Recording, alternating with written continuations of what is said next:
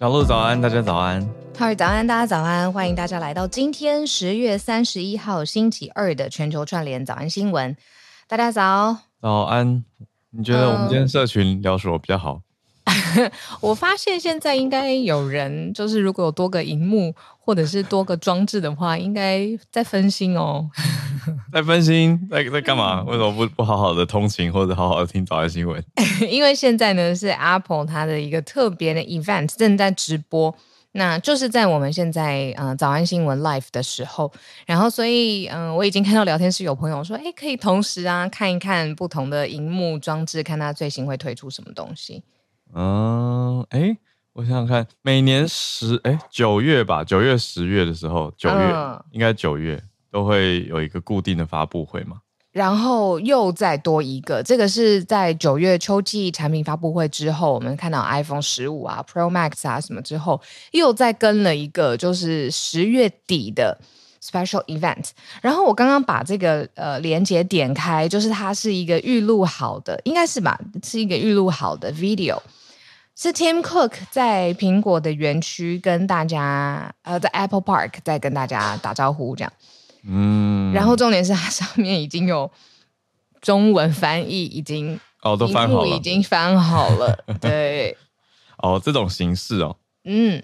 啊，因为上一次最近的这一次是发布了 iPhone 十五嘛，嗯，所以大家主要就哇已经爆一波了，很多人已经换了，或者是决定不换了。那现在这一次 讲的应该主要是电脑这些，对，是跟电脑有关的。哦，OK，好，那那到时候又有一波后续的晶片啊报道啊开始。嗯嗯，对，因为这次大家主要在看的是 Apple M3 吧，因为 M3 就用的是台积电三纳米的制程嘛。嗯嗯，所以是跟台积电很有关系的。呃，有有兴趣的大家就一边放着看吧，看主要是看一些规格啊，那还有后续的这些供应链。也都有很大的联动关系。我觉得大家好像也会同时看，说到底这些产品什么时间点在台湾开卖？有人会规划自己去，比如说排队，哦、或者是跟自己的个人采购排程。对，没错，排起来。哦、那讲到排成，今天是今天吗？而且我一直都不知道到底是哪一天。万圣节到底是已经过了，还是正在发生，还是就是今天？Right now，好像是今天诶、欸。那前几天我们看到的那些，嗯、就是周末先庆啊，因为周间大家要上班，就比较比较累，比较 没有时间。对，因为我觉得我我懂我懂你讲的这个疑问，因为我也是昨天去了一个书书店，想要找、嗯、找几本书，我就觉得呃，我怎么被各种万圣节道具包围了？因为我想要找书，可是我头一直撞到镰刀之类的。对对对，我有朋友啊。对，就没在过万圣节。对，我也完全没有，我是完全没有。这些道具要放到什么时候呢？呃，这种感觉。我朋友是他发文，他说他去，嗯，比如说去卖场上洗手间，几次出来都转角被那个浑身是血的小孩吓到。哦、他说到底要被吓到几次？这样。我觉得是因为我我个人实在太不会装扮了。我前几年有试着要参与万圣节，嗯、可是我觉得我是懒人式的参与，就是我会跑去那个服装。的出租店、嗯、就直接租一整套的什么、啊、已经配好的。对，我我借过什么啊？我借过索尔的造型，我还借过。这是耍帅，不是耍恐怖吧？是恐怖的索尔吗？受伤的索尔。万圣节为什么一定要恐怖？不是扮装而已吗？没有万圣节有那种什么杀害命案现场啊，然后我的头掉出来啊，一定要这么可怕吗？吗我看到昨我昨天看到很好笑的是那个谁啊，就是小贾斯汀。嗯，他跟他女朋友，呃，有一次被记者拍到一前一后，就女生穿的正装，完整的全副武装的打扮，就是很辣的洋装，嗯、然后小贾斯汀穿的超级休闲，他们两个都不搭嘎，就被很多人模仿，就甚至很多小朋友故意前一后，女生穿类似红色的 dress 洋装，然后男生就穿那种棉裤啊，或者 就这也是一种万圣节的选项，哎。哦，所以我已经 out day 了，是不是？就是我一直以为万圣节要恐怖，哦，不用。就传统上是吧？可是现在已经很多变化型。有一年我还自以为觉得很有趣，想说，哎，万圣节前后教课，我就我好像应该是穿着索尔或者是美国队长的衣服去教课。你真的是在那？可是我学生全部傻眼，帅的帅的，他们就傻眼。嗯。所以我就觉得好，我不适合万圣节。不会，那我也完全没有对把自己扮到就是一个样子。嗯，对耶，我也没有印象。你有？我从来都没有。你有很奇特的变装？我人生只有一次，呃，在纽约的一艘船上过了一次万圣节。然后那一次我是去借了那个有点像歌剧魅影的那个面具。哦，嗯、好啦，有有比较华丽的面具。然后我身边就是被也，也没有很恐怖。没 那有，我觉得歌剧魅影是可怕的吧。我不知道，有点奇幻啦。我身边的人每一个人都是扮吸血鬼啊，哦，然后美国的木乃伊，呃，美国的僵尸这种的，哦，美式僵尸，嗯嗯，美式僵尸，然后就牙齿很尖，然后头也很尖那种。纽约的船上听起来很 fancy，还不错，fancy。年轻的时候有一点点 fancy 的时间，对，我老公刚出门了，所以没关系。对。我觉得我们两个万圣节感觉都没有很融入恐怖的气氛。之后之后可以再想想看。你说明年这个哎，可是台湾万圣节气氛好像是不是有在往上升啊？大家有在说哎，是不是昨天的聊天室大家在说，甚至亚洲的万圣节怎么好像比欧美的气氛还要多？有些地方就活动比较热闹吧。会不会以后就开始真的会有小孩来按门铃说 trick or treat，然后要发糖果给他，哦、就真的是做到位了每一步，这样好像也蛮可爱的。对、啊，好，这是今天是万圣节，跟大家社群总结一下，好奇妙。我们从苹果接到万圣节，那要再接到我们的四题国际新闻盘点了。好，好整个气氛又蛮不一样的四个题目，对，啊、对。因为前几天我们不是才讲到说联合国的大会决议吗？讲、嗯、到了也要算是用一个人道跟和平的角度去呼吁以哈之间的冲突要停战，要停火。那纳坦雅胡算是接在这件事情之后，就直接在强硬的表态，他就讲了一句比较重的，他就说停火就是投降，所以以色列不会停，不会停止攻势。再来讲到。嗯，这是澳洲，澳洲跟欧盟之间的自贸谈判、自由贸易谈判已破局了。嗯，就这几年很多地方都在讲 Free Trade Agreement（FTA），这就是自由贸易的协定嘛。可是澳洲跟欧盟之间怎么了呢？而且外界看法还认为说，几年之内也很难谈成。我们来放在第二题整理一下。第三题是。呃，拉的有点远哦。就虽然说我们刚才讲以哈之间的冲突，可是现在看到俄罗斯的南部有一个，嗯，算是呃要怎么形容它？它算国家，嗯，或者我们用一个呃俄罗斯联邦主体之一，哦、因为它也算是对、嗯、这个有点小复杂。北高加索的联邦管区，这个地方叫做、嗯、呃塔吉斯坦，斯坦，嗯嗯嗯，塔吉斯坦这个地方的机场。出现了反以色列的暴动，而这个地方，对啊，我们待会来整理一下，它是俄国最早信伊斯兰的地方。嗯嗯，塔吉斯坦，那跟你说跟信仰跟这次以哈的冲突，犹太，嗯，对，是有一些关联的。嗯，好，那最后一题则是 Meta 呃在欧洲这边推出了一个付费就可以领广告的这个模式，嗯、让人感叹是不是各家都会走上这种模式呢？就是找不到商业变现的可能，就开始说：“那你付钱，我们把你广告去掉。”嗯，总之在有点试办的感觉，就 Meta 在嗯欧洲这边推出说，Facebook 跟 Instagram 如果付费就可以领广告。嗯，它也算是应对欧欧盟的一种可能法则的方式。嗯嗯嗯，好，那我们就先从以哈吧，就是纳坦雅胡、尼坦雅胡。嗯。昨天才讲过，说阿拉伯国家一起起草，然后希望在联合国表决通过，就是用联合国的方式，国际跨国国际组织嘛，要求双边要停战。那当然，最后的投票结果也是大多数是同意的，有部分的国家弃权或是投反对票。我们看到的是两大阵营各自有列队嘛，但是不论怎么样，嗯、还是希望这个决议是通过，然后让联合国来制止这个战事继续蔓延下去。那纳坦雅胡针对这件事情，或者是针对国际上面希望停战的声音，他是怎么回应的呢？他作为以色列的总理哦，就是真的是以哈冲突的当事人、最高权力的领导人。他说不会停战，也不会出现停火的状况，因为他认为，如果开始一旦停火，或是在谈停火，这代表的象征的意义是以色列对于巴勒斯坦的里面的极端的组织，就是哈马斯投降。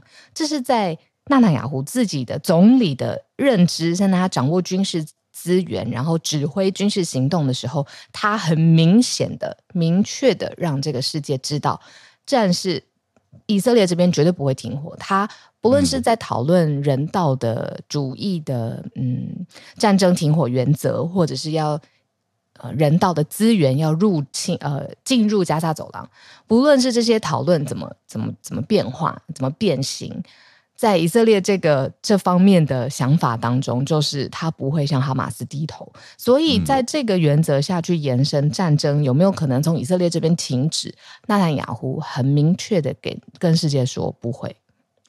对啊，可是同时我们也看到联合国儿童基金会叫 UNICEF，他也算是发出一个呼吁，就是现况的数据呈现给大家。他说每天在加萨有四百二十多个。或者四百二十个以上的孩童遭到伤害或者是伤亡，那就是让人听了很很难过的一个数字嘛。就是这两件事情就是并行的，嗯、就是纳坦雅胡、尼坦雅胡，他一方面当然你说他踩着他们自己以色列的立场，说不能停火、不能投降，嗯、可是同时我们看到在加萨这个被封锁的地区，还是有这么让人心痛心碎的数字。对。那我们之前一直有说，以色列它是跟美国非常友好的，所以在这一次纳坦雅胡跟世界布达这个讯息的时候，你看他很巧妙的做了一个例子。他举什么例呢？他说，美国之前在珍珠港遇遭到袭击，或者是九一一恐怖攻击之后，美方不会同意停火。你知道他讲的这个例子，就会让人觉得哇，对，呃，比如说九一一当下，我是有这个印象的嘛，的对，嗯。然后就会觉得哦，好像你看美国也遭受到这样子的恐怖攻击过。你看这种譬喻、这种并行的感觉，或者是同感，这是纳坦雅胡他特别的。我觉得他特别的譬喻，就是说，美国当时如果遭受，也不是如果美国遭受到恐怖攻击之后，他也不会同意停火啊。那以色列同样也是在十月七号那一天遭到哈马斯非常可怕的袭击，所以现在也不会同意终止战争。嗯，同时他也在讲啊，就是十月七号那个时候，哈马斯挟持了两百多个人质，现在数字大概两百三，呃，说出来的数字，也需要营救。他说国际社会要要一起来要求无条件释放人质。嗯，他说人质中两百多个里面有三十三个是小孩。那纳坦雅胡也说，这哈马斯就是在恐吓威胁，才把他们押为人质，所以就跟刚刚讲的。珍珠港这个论述是接在一起的，嗯，那同时我们也看到另外一个角度是媒体，媒体要在这样子的以哈冲突之间报道的难度，嗯，被大家形容说是特别的复杂，特别的艰难，嗯嗯，甚至有一个新的角度是有有记者在看呢、啊，就是路透社或者是我们讲说无国界。记者组织这个叫做 RSF，他们在讲说，是不是有可能现场有一些攻击是针对记者媒体的攻击？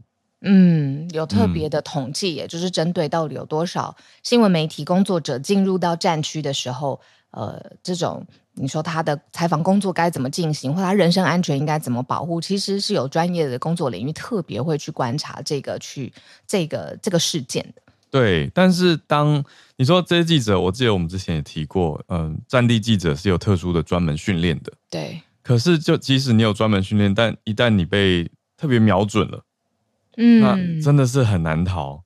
所以现在在 RSF 这个无国界的记者组织也在调查这一次两三个礼拜前在现场报道的记者被攻击的情况，似乎是他们已经待了一个多小时的地方。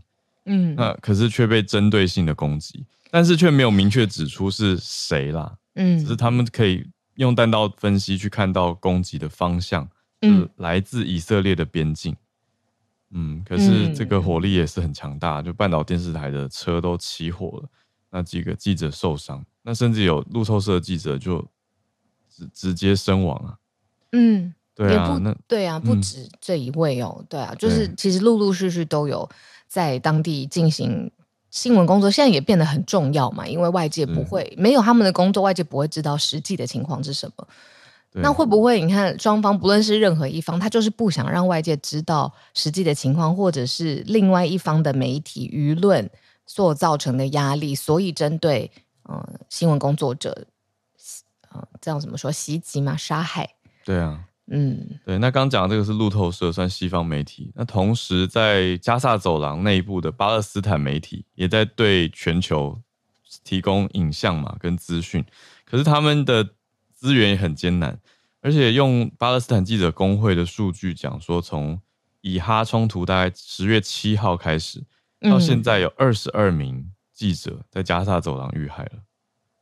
这个数字实在是以记者来说是很高的。嗯，对啊，他们 因为他们不见得是当地人，他们是去工作。嗯，那就是参与到你说被被战火波及吗？还是被锁定？我觉得也是一个很重要的题目。嗯嗯，好，那以色列政府的统计是说，全球有两千零五十名记者为了这个报道来到了以色列。嗯，对，这绝对是这个时代很重要的、最重要的新闻国际事件吧？嗯，是啊，这是我们今天第一题，还会持续继续下去的，跟大家 update 滚动的 update。是的，好，我们来到第二题了。澳洲，嗯，比较少聊，嗯，澳洲跟欧盟之间的关系，因为澳洲的地理位置，大家可以，你看想象那个地图，其实它跟其他的国家要做联盟，或者是要保护自己的呃谷物啊、农作物啊进出口，或者是各种配额关税的时候，其实是要特别谈的嘛。那这一次呢，就有一个契机，就是澳洲跟欧盟各取所需，针对的是农作品这一边，各各自都有自己想要的，就是他们在二零一八年就开始了这个关于贸易的自由贸易的谈判。澳洲呢，希望欧盟不要有这么高的关税，甚至全部取消，然后扩大配额，让澳洲的农民他们生产的农产品可以顺利的出口，出口到欧盟的国家，然后这个配额也往上拉，这样子。那欧洲他希望什么呢？他希望可以入主，或不能说入主，就是进一步的可以去取得或进入澳洲最关键的矿产业。所以双方都有自己想要的东西，那所以就透过这个贸易的谈判，希望可以双边都达成目标。但是很可惜的事情是，从二零一八年开始，双方已经把这个条件都谈在桌上了，但是呢，诶，没有取得很好的共识。而且对于澳洲来说，澳洲政府认为他的农农民没有受到很好的保护，所以他拒绝了这个，嗯，嗯，也不能说。从此以后就没有办法停止，就没有办法谈判了。但他现现阶段是拒绝了跟欧盟之间的这种自贸的关联。对，呃、澳洲的贸易部长、嗯、他还说，就除了退出谈判以外，他也说接下来的几年都不太可能达成协定。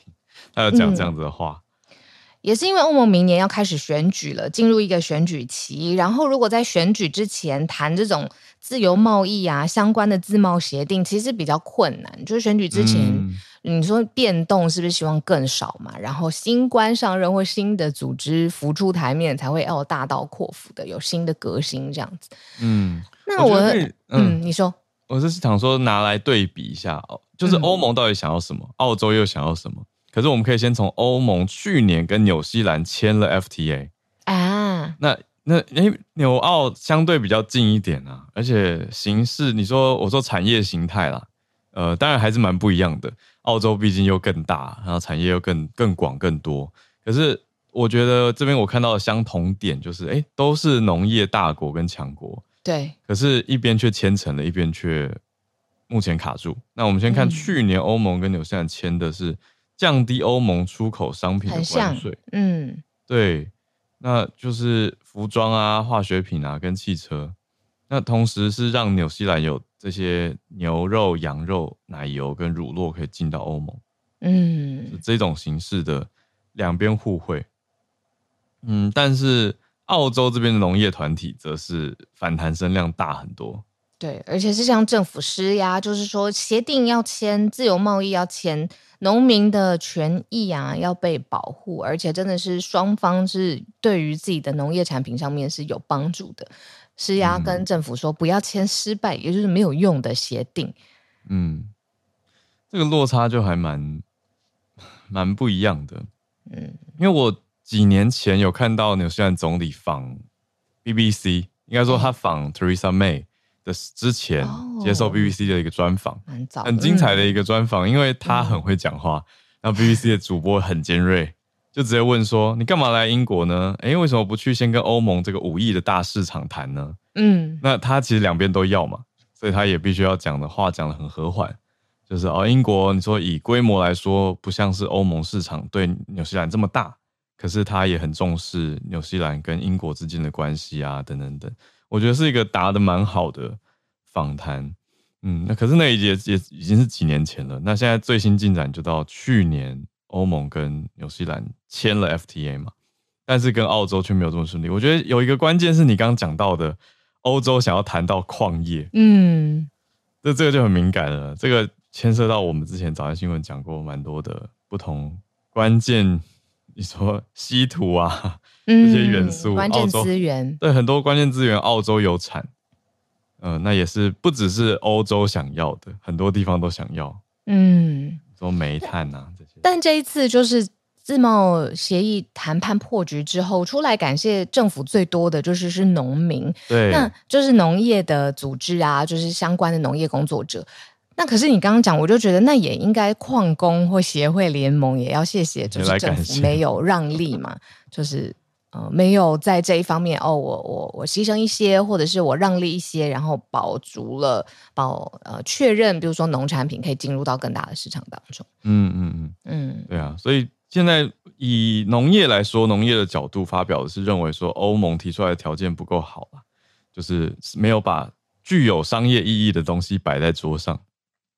那意思就是欧洲人不够有诚意，所以这个谈不拢，没办法谈成。对，可是矿业我们倒是还没有看到，呃，很大声的出来讲太多的话。我觉得矿业有其他的政治考量跟政治因素，倒不见得是商业而已。这是我们今天第二题，澳洲跟欧盟之间的自由贸易协定，应该好一段时间还没有办法有共识。嗯，好，那我们来到第三题了，好，第一次在早安新闻提到的。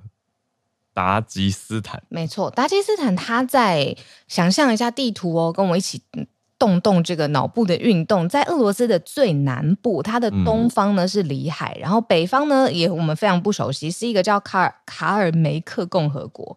嗯，然后呃西边在车臣附近，所以你就想象说它是在整个俄罗斯的最南方。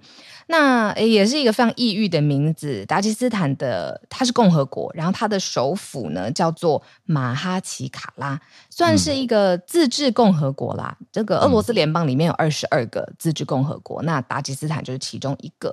那为什么我们今天要说嗯这个相关的新闻事件呢？是因为诶整个里面从呃以哈爆发了冲突以来，就是就是这边。就是来自于以色列的这个航班，以色列要复仇这件事情，其实一直在呃整个俄罗斯地区整个国家都有发生。但现在就是有暴民闯入，然后机场关闭，然后还有在跑道上面闹事，让这个原来在中东地区以哈的冲突延伸在其他的国家当中。嗯。我们刚开题的时候就讲到达吉斯坦的特异性嘛，就它跟其他的你说俄罗斯联邦有什么不一样呢？就是它是俄罗斯整个系统当中算最早有比较多穆斯林信仰的地方。那克里，所以这次的事件是由克里姆林宫来对外发言的。呃，克里姆林宫克宫的发言人就在跟记者谈话的时候讲到说。呃，他们认为不怀好意的人有利用加萨的这些影像来煽动北高加索的穆斯林为主的地区，诶，就是这个地区啊，就是在讲穆斯林的呃信仰，就是你说以哈之冲突在持续当中，对，可是有心人士或者是带动民意在你说团结或者是对抗的人士，嗯、他就可以去操作这个题目，嗯，所以现在看到的是。俄罗斯内政部也讲到，有一个以色列机场的班机，它这几天二十九号的时候是抵达塔吉斯坦共和国的。嗯，那到了机场以后，数百名、几百人抗议人士，他们就是来抗议，就是因为你飞机从以色列来，我们就来抗议你，就直接攻击机场。哎，那俄罗斯的警方就想办法去控制机场，现场逮捕六十个人。嗯，哦，也算是蛮大规模。对，他们在机场干嘛呢？他们就是高举巴勒斯坦的旗帜，还打破机场的玻璃门，在机场里面跑来跑去，大喊“真主之大”。嗯嗯嗯。对，还有一些人要把巡逻卡车也推倒，那就是非常激动的一个场景啊。然后针对以色列人，因为在塔吉斯坦都是以色列人居住，然后最主要信仰的都是犹太教。呃，对，所以这里完全没有呃巴勒斯坦人。所以就是针对以色列的，我们说报复或者是 target 这以色列人去延伸这个以哈冲突、宗教冲突的另外一个爆发地了。嗯，而且这一次事件的前几天，也可以让大家看到更多的 big picture 整体的情况，就是不只是在这个达吉斯坦，在俄罗斯的，我们刚刚讲这一区都算北高加索的地区，就有很多反以色列的事件。那那就是在就是在针对以哈之间冲突，以色列的做法跟立场。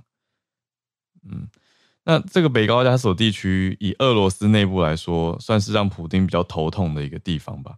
对，因为俄罗斯的安全部队有在这个地方有打击过伊斯兰叛乱分子。嗯，那普丁现在又一边在顾乌俄战争，那明年也有总统的选举，所以都要稳定俄罗斯内部的状态。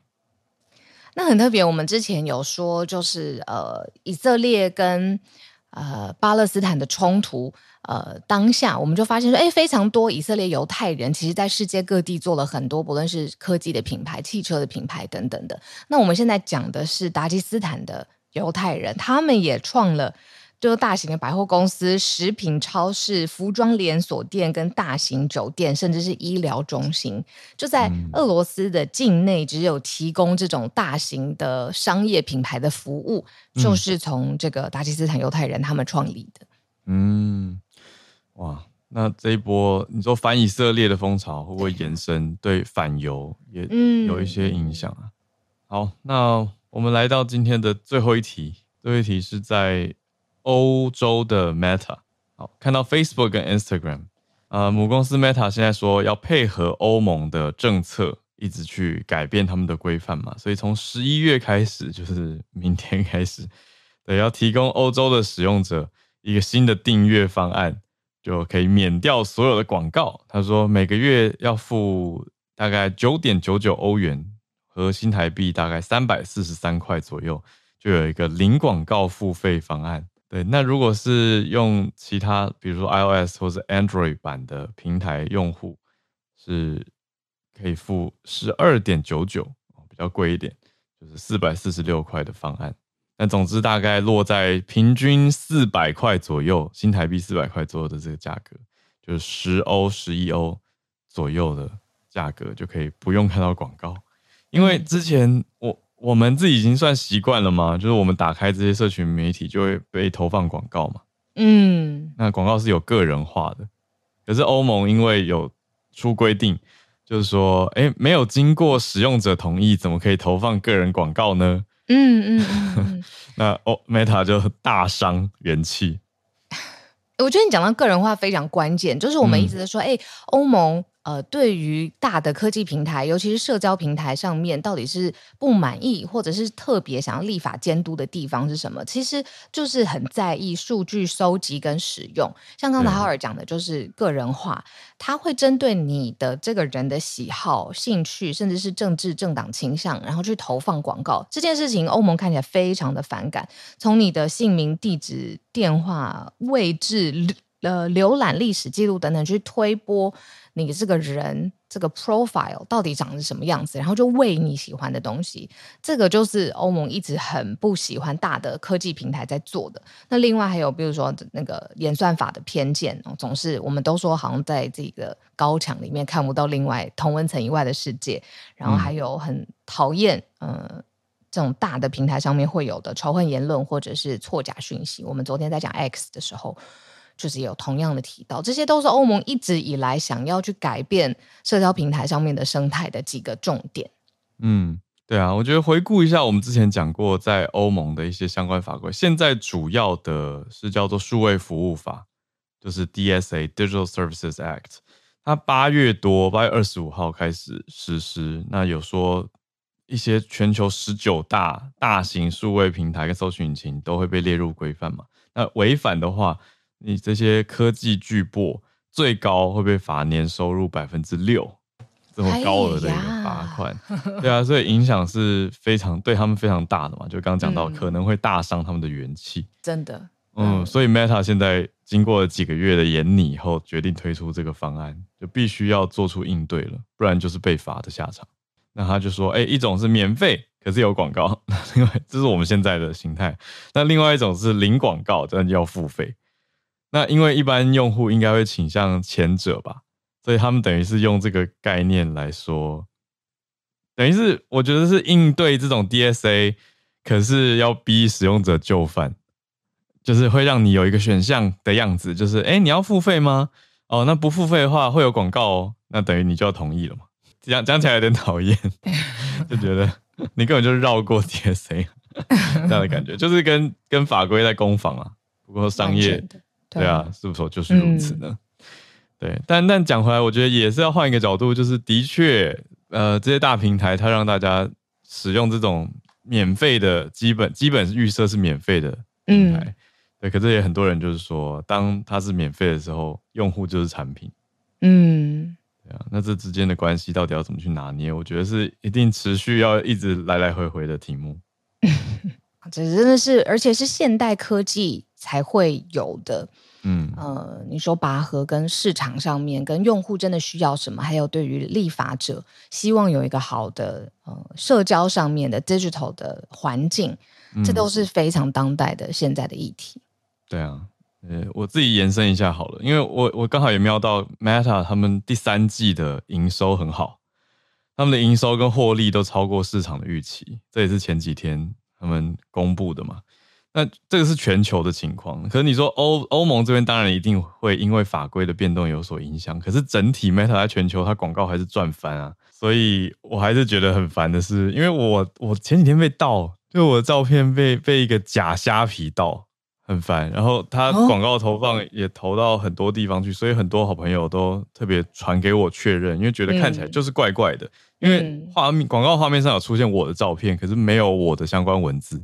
嗯嗯，然后是一个假的虾皮，对啊，也在这边跟大家分享，如果你被投放到假的虾皮，再推一个假的青年什么什么就业，还是还是类似，反正看起来就是那种被动收入方案啊。嗯嗯，就是一些很容易骗到大家的关键字，就是想要轻松拥有被动收入吗？这种，哎，这真的是超级讨厌的。对啊，那那可是我也我也我也搜寻不到，很烦。就是我也我想要检举，我也搜寻不到这个假账、嗯。他没有投到你啊。对，而且他甚至可能把我账号封锁掉，所以我也搜不到他。嗯、他看不到，对啊，嗯、对啊。那我只能跟大家说，看到的话就尽量疯狂检举，拜托。因为你说这个要告，其实是可以告的、欸。对不对？他他违反我的肖肖像授权，使用就直接商业使用啊。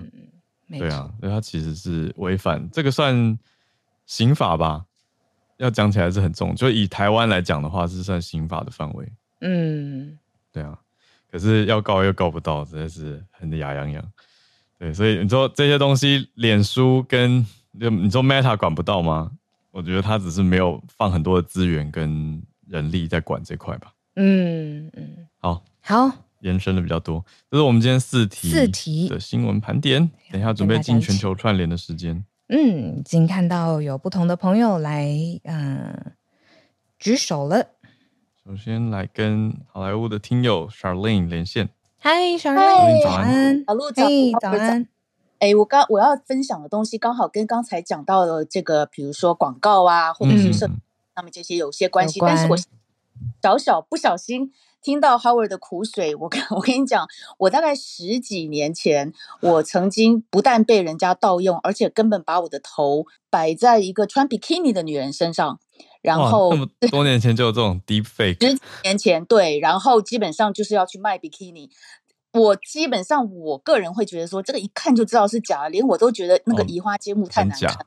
其实后来我不是很确定发生什么事，因为我我比你幸运一点，就是我们公司有 legal 嘛，所以我就直接拿去给公司的就法务处理。对对对，就是去处理这件事情。我跟你讲，当时我还觉得说很好笑，你们可不可以挑一个比较接近的人呢？我的上围没有这个广告，一半大都没有，我 就觉得很好笑。所以我完全知道你在讲的那种意思。嗯、但是我今天真的要分享的是，呃，美国的 FTC 联邦贸贸易委员会，呃，最近他们才有一个更新的一个 update，针对他们对于广告的。文语言或者是不同的平台、不同的媒体特性等等，他们有一个更比较 tightening 的、比较更紧的一个 policy。其实这个是在大概这几个月以来，因为我常常会看，比如说时尚杂志啊，嗯，上面都会有讲，就会有那种时尚小编下标题，比如说二零二三年最，嗯、我现在我随便挑几个，呃，比如说 InStyle。这个 mag magazine 上面就说哦，亚呃 Amazon 亚马逊的这个网站上面 Top Ten 精油可以消除皱纹什么什么的，或者是我现在看到另外一个是二零二三年下半年十七个最棒的眼霜，什么都他们小编都会帮大家整理这些。后来我发现现在上面越来越多，上面都会写说我们已经有做了独立的 research 跟 services 对这些的 product，我们真的有去研究过。但是如果下面你有 click 进去要买这个东西的话，我们可能会收到 compensation，或者是我们可能会收到 commission。我就觉得说，哎，怎么越来越多都这样子？他们会直接有一个会 claim 说我们会收到钱哦，好像要告知读者是不是他们的利益揭露？对，就是我们虽然我们整理过，但是我们可能会收到钱。我不确定台湾有没有这样做，如果有的话，我也很很有兴趣了解，因为我以前真的没有看到这样的事情，后来我才去。上网去查了一下，哦，原来最后 the last update 是六月二十九号，就今年才几个月前的事情。联邦贸易委员会就有规定，你们这些 print 这些，他要在 ads 跟 report 之间，他要拿捏一个平衡。因为有一些人在抱怨说，为什么网红啊 influencer 他们被绑得比较紧，为什么 print media 你们就可以？你怎么知道这一些广告后面有没有？ad 呃那种，很多杂志它不一定有告诉大家这是赞助或者是利益。那杂志一定也有广告广告部门嘛？你拉了几家广告，你就去 represent 他们吗？这样可以吗？所以现在越来越多都会看见，你只要 click 进去，我看过的包括了呃美妆保养品啊、鞋子啊、衣服、包包，全部都有，越来越多了。嗯、这是最近我看到的事情。嗯，我不晓得台湾有没有这样子规定。没有很，我觉得比较像道德性的大家呼吁跟讨论诶，我没有看到法规很直接的一定要，呃，有一些像我我们接触过的单位，有一些是政府单位比较谨慎，他们就会要求我们的一些合作案直接要写说此为什么什么单位的广告，嗯嗯嗯，可是就是附注在上面就可以，也不一定也没有规定到很细，就是说什么要在超明显的位置一定要呈现，我觉得这些规范要细都是可以到很细很细的，其实。我觉得 FTC 这次还蛮严格的，因为他们在这一些呃 disclaimer 的后面还会有那种 learn more。你想要了解更多这是怎么回事的话，你还可以点进去，他会告诉你。所以我觉得还蛮蛮严格的。嗯，这个所以现在在美国吗？我们讲说在特别是美国，很明确的 看一些杂志也会注意到这个利益揭露。对，他不让 print，他直接会讲说你 print 不可以 get away with it，业配标示这样子。嗯。嗯对啊，就变成要媒体的利益揭露，要让大家知道说我没有收钱。对，对，因为这就会影响大家的判读嘛，跟所谓对于媒体公正性的想法。对，对，可能我自己是媒体出来的，以前会被在美国会被呃 FCC 抓，在台湾会被 NCC 抓，所以 会比较敏感一点。好，谢谢，不耽误大家时间。不会，不会。我倒是很好奇，我问问 Charlene 的看法好，有看看小鹿想法，就是如果比如说在看美妆杂志，因为我我不会去美妆杂志 选购保养品嘛，所以可能感受比较不强烈。可是如果你们看到一篇报道，他整理说什么今年最你你一定要看的十种保养品，然后上面有有利益揭露，意思就是说这是我们的一个广告企划，所以我们才去整理了这十种产品出来，会影响到你们的判读吗？会，我看到叶配，我一定会。会稍微比较跳过，还是比较 比较小心的看，不会不会那么因为你知道后面有利益啊，你就知道，你就把它当一个一篇广告看，不是当新闻看。对对、嗯、对，所以美国在抓这些。可是你知道，像晨间新闻，美国的 Morning News 根本不太算 news，、嗯、它大概一个小时，大概只有。我觉得晨美国晨间新闻就是很多那种陪伴大家早上时光。对，然后可能到最后会有个十分钟，全部一大堆的产品哦，今年秋天流哦圣万圣节流行哪些商品？那些你一看就知道是叶配嘛。所以可是他们也没有也没有广告揭露。但是他们会，比如说他们以前我在 ABC 工作的时候，就会有规定说，你一定要有几样东西一起同时呈现。哦，不可以一次一个单点。但是我心里也会想说，这样你表示你要收十家厂商的钱。我真的觉得很夸张，但是我很开心看到说哦，原来你们这是原来这是叶配，我会觉得我上当的机会少一些。嗯，哦，对啊，这个利益揭露的题目也是我觉得非常呼应我们刚刚讲到的类似跟 Meta 还有欧盟的法规之间的关系，跟读者、消费者、用户之间的关系，就是 Charlene 带来这个 FCC 今年的新规范，所以会在美国的平面媒体看到更多的。媒体利益揭露，那我们来继续连线到温哥华的信奇老师，看到选到的是美国的万圣节。老师早，哈喽小鹿早，早安，好儿早。啊、呃，对，我们台湾今天是三十一号了嘛，所以我就选这个题目。嗯、呃，想说有很多很严肃的题目想，想、呃、啊跟大家分享一下这个。啊、呃，二零二三年的万圣节的装扮。因为可能前一阵子也有 Charles 老师，还有其他的朋友有分享过，今年的万圣节，大家呼吁，因为演员工会都还在抗议中，所以呼吁大家不要去扮任何在电视、电影里面的这些角色。可是今年其实这个装扮就是换装，普遍性好像在纽时还有。英国的《卫报》里面都有在报道的，就是 Taylor Swift 这个扮成他吗？呃，对，都扮就是跟他有关的主题。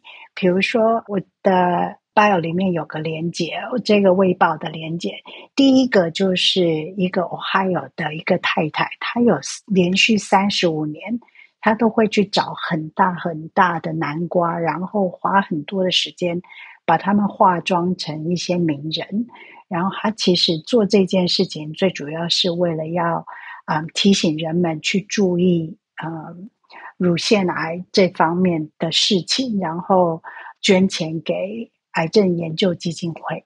所以他已经从事这件事情三十五年了。那他今年的最大的一个南瓜是三百九十九磅，所以他写说是四百磅的女神 Taylor Swift。你。点进去，你就可以看到他把 Taylor Swift 最近的一个化妆，然后他花了嗯，在在这个四百磅的南瓜上面贴了九个假发，花了十二个小时啊，替这个南瓜化化妆，所以他的其实画出来的跟他旁边还有贴那个相片哦，就是还还有帮他打扮，就是挂挂耳环。对，所以超级入神的就对了。然后他在这个《微报》里面有举另外两个例子，一个是在 Phoenix，就是亚利桑那州的凤凰城，有一个家庭，他装扮的是十二英尺，就 twelve feet，差不多三百六十。公分左右高的两个骷髅头，但是他他们的装扮也是穿着 Taylor Swift 的衣服。那因为他们把这个相片呢贴到社交平台，结果让另外一个威斯康星州，所以亚利桑那州跟威斯康星州离很远，一个在中西部，嗯、一个在西南部。嗯、那威斯康星州有另外一个太太，她花了将近五百块的美金。装扮了，在他的院子的前面装扮了，嗯，总共应该有八尊还是十尊我的骷髅头。那每一个骷髅头穿的装扮都是 Taylor Swift 在一些不同的场合演唱会换的衣服，嗯、他就去去模仿他穿的这些穿穿扮。那这个十个骷髅头呢，引起附近的一些邻居会会过来。跟他按门铃，跟他说：“哎，你这个摆饰非常棒。”然后有个小女孩还送给这个太太呢一个 Taylor Swift 的爸爸送给她的那种弹吉他的那个 pick，我不知道那个 pick 应该怎么讲。大家好像都讲 pick，拨片，弹片，对，拨片，拨片，对对。所以其实算是一个蛮让人家开心的一个节日了，就是 不见得要弄得很很可怕 哦。对，所以我们家小孩把 Taylor Swift 弄得好可怕哦。可是我觉得对小朋友来说应该已经蛮可怕的。然后晚上还打绿色的灯。我看到照片了，对他，他前面还摆了一个很可爱的假的竞选 logo 吧，写 Taylor Swift 2024，一副好像泰勒斯要选 二零二四年总统的样子。假的，嗯，然后那个服装真的每一套都是他亮相过，然后我甚至还有印象看过他穿着这样的服装在唱歌。对啊，很像博物馆里面展出一些知名歌手以往的秀服跟演唱会造型。嗯的感觉，只是它是套在骷髅头的上面。会不会其实过往几年也有其他的，比如说做 Beyonce 或者是做其他人，然后今年刚好是他特别红 Taylor Swift。嗯，我相信各种创意一定有啊。老师，你说？对，其实我觉得在北美啊，就是把骷髅头打扮起来的这个东西，自从我认识了一些墨西哥来的朋友。以后我了解到，其实他们对这样子的节日，就好像就是直视死亡的这样子的概念，那就是跟、嗯、就是说跟骷髅头或是死亡节或是祖先节这样子有一点点结合，所以它不见得是要把它变得非常的血腥恐怖，但是。基本上就好像一个对死亡的一个庆祝那样子的感受。老师意思是说，像墨西哥的亡灵节也会有很多骷髅造型。是的，是的。嗯，对啊，我觉得那就是不同地方的那种文化风俗。因为像对对亚洲人的我来说，我看到还是会觉得怕怕吗？摆一个死人骨头。对啊，我会觉得嗯，为什么？是 是。就是远远看照片会觉得哦，很特别，很很有趣，可是我可能不会想要凑近偷拍进去看。算是相信有西方文化，相信嗯、呃，可以跟在这个时间点跟另外一个世界也可以呃相处，然后胡闹，然后一起玩乐吧，有一点这种感觉，嗯，嗯嗯嗯有点像是哎，万圣节是不是被被认为是一个生跟死之间，你说某种交界的时间点？因为我记得最早万圣节由来也是。相信说，在这个时段，你知道不同的、不同界的事物可以交流在一起，这种感觉，对吧？可是你说，如果拉到亚洲，特别台湾的 context 好了，台湾的脉络的话，嗯、你说最接近的是什么？中元节，就完全不同的概念啊！给好兄弟吃东西，吃好的，对，对，可是是一种敬畏感，嗯，就我们不会做太多。有啦，有一些现在比较新的一些广告造型啊什么的，就好像会拿鬼来开玩笑，比较趣味。嗯，中原普渡想到全联的一系列广告，对，可是还是跟那个家门口会摆一排骷髅头，我觉得等级蛮不一样的。嗯嗯嗯嗯，不同。对，谢谢新。那摆到什么时候啊？我刚刚忽然间，就是今天万圣节结束了，那这个骷髅头他花了那么多力气做的，会在他们家草皮上面停多久？其实就看艺术家他的想法。我觉得，我觉得我我之前跟北美的朋友聊过一个比较类似的题目是：万圣节之后南瓜要摆多久？因为就是它可以摆多久不会坏掉。其实很多，因为他们里面都会处理过，就挖掉一些东西。其实它只留比较偏外壳。那外壳其实，在北美的天气这个季节蛮耐放的耶。嗯嗯，所以其实都可以放到蛮久蛮久。如果你处理很好的话，它甚至可以不太会烂掉。我没有喝过南瓜，我也没有，所以要放久的话可以放很久。嗯，好。南瓜，嗯，因为我最近比较多做菜嘛，我真的在做菜这边就是发发展了一个很我自己很喜欢，我觉得可以延续很久的兴趣。所以我刚刚就想到比较一个技术性的，就是如果是自己真的要做南瓜，南瓜那么厚，要怎么把那个眼睛跟嘴巴雕出来？首先它要是空心的嘛。然后、嗯、那怎么做呢？技术上面赶快来 Google 一下，交交给你研究了。怎么 carve 这个东西？有啦，我看到超多 tutorial videos，就 YouTube 上好多这种教学。Okay. 然后那个南瓜的上半部还是可以打开的嘛？就是很像人的脑袋被打开了这样。好，好像很多挖法。我们在这边讨论这个北美的听友，他们是会觉得这不是 one on one，他们就觉得很简单、很基础，so basic。对啊，对对啊，文化的差异，因为台湾南瓜没那么大颗，我就先讲这个就是一个很大的差异。嗯，哎，对啊，是真的很像人的脑吧？对不对？人的脸跟脑，对、啊，越讲我觉得越越恐怖。今天特别谢谢 Charlene 跟善人信息老师跟我们一起的分享，这样子。嗯、然后呃，我们早安新闻也持续会欢迎，不论是投稿的方式，或者是各地的朋友、新朋友，很欢迎你的声音举手上来，或者是录音啊、呃，寄到我们官方的 email，然后让我们可以听到各地的新的消息，这都是我们一直很努力的方向。然后再来呢，我就是想花一点点的时间讲一下，就是我最近在看大家的留言呐、啊，嗯、就是大家在不同的地方、不同的平台都发表自己的想法嘛。那我从里面得知，有人到现在不知道有全球串联早安新闻的社团。对啊，对，就是不知道。有些人是在社团里面不知道有 podcast，对，有在社团里面不知道 Clubhouse，然后有反过来的是一直在听，不知道。早安新闻社团，所以就漏接讯息。比如说，我们有的时候，比如说打的 email 要宣布嘛，嗯、对不对？然后要大家填问卷啊，等等等等的。他说：“请问我要去哪里找？”所以我们是有各方面的管道，比如说全球串联早安新闻同名的脸书的社团，然后还有粉丝页，然后 Instagram。然后如果你是呃有，比如说在今年四月开始赞助我们的，那我们甚至会有专门的。以 VIP 来说，Telegram 的呃 Premium 之外，就是还有 Telegram 是我们专属的 VIP 的 Channel，这些都是可以跟我们保持新的互动啊。嗯、然后如果有讯息，比如说好的活动要分享给大家的。对，我觉得最困难就是我们至少要有一个你说最直接正式的管道嘛，就是 Email。嗯、可是问题是 Email 又常常会有出一些问题。就是有人说漏接，或者是我确定我写给你们这样子啊，我们这边真的 double check 没有收到，那这时候沟通就变得很重要，这样。对啊，所以就大家，我觉得如果要及时的管道的话，或最稳的管道 就是写 email 给我们的官方。官方，对啊。嗯，那如果其他的话，你说社群媒体的讯息栏也都可以传讯息啊，所以就有请大家，因为我也知道不是每个人都想要加。社团或者是社群，有一些人他们会觉得自己平常工作生活讯息已经很多了，已经不想再有新的负荷。对，他可能就只想要接收到我们的讯息通知，就是透过 email。可是我们也很努力的发给每个 email，但是有时候也会漏，或者是比如说你跑到一个、啊、假设一个垃圾信，然后你又是定期会处理垃圾信的人，哇，信搞不好就被清掉了这种。嗯，或者是也许就在你的垃圾信箱从来没有打开过。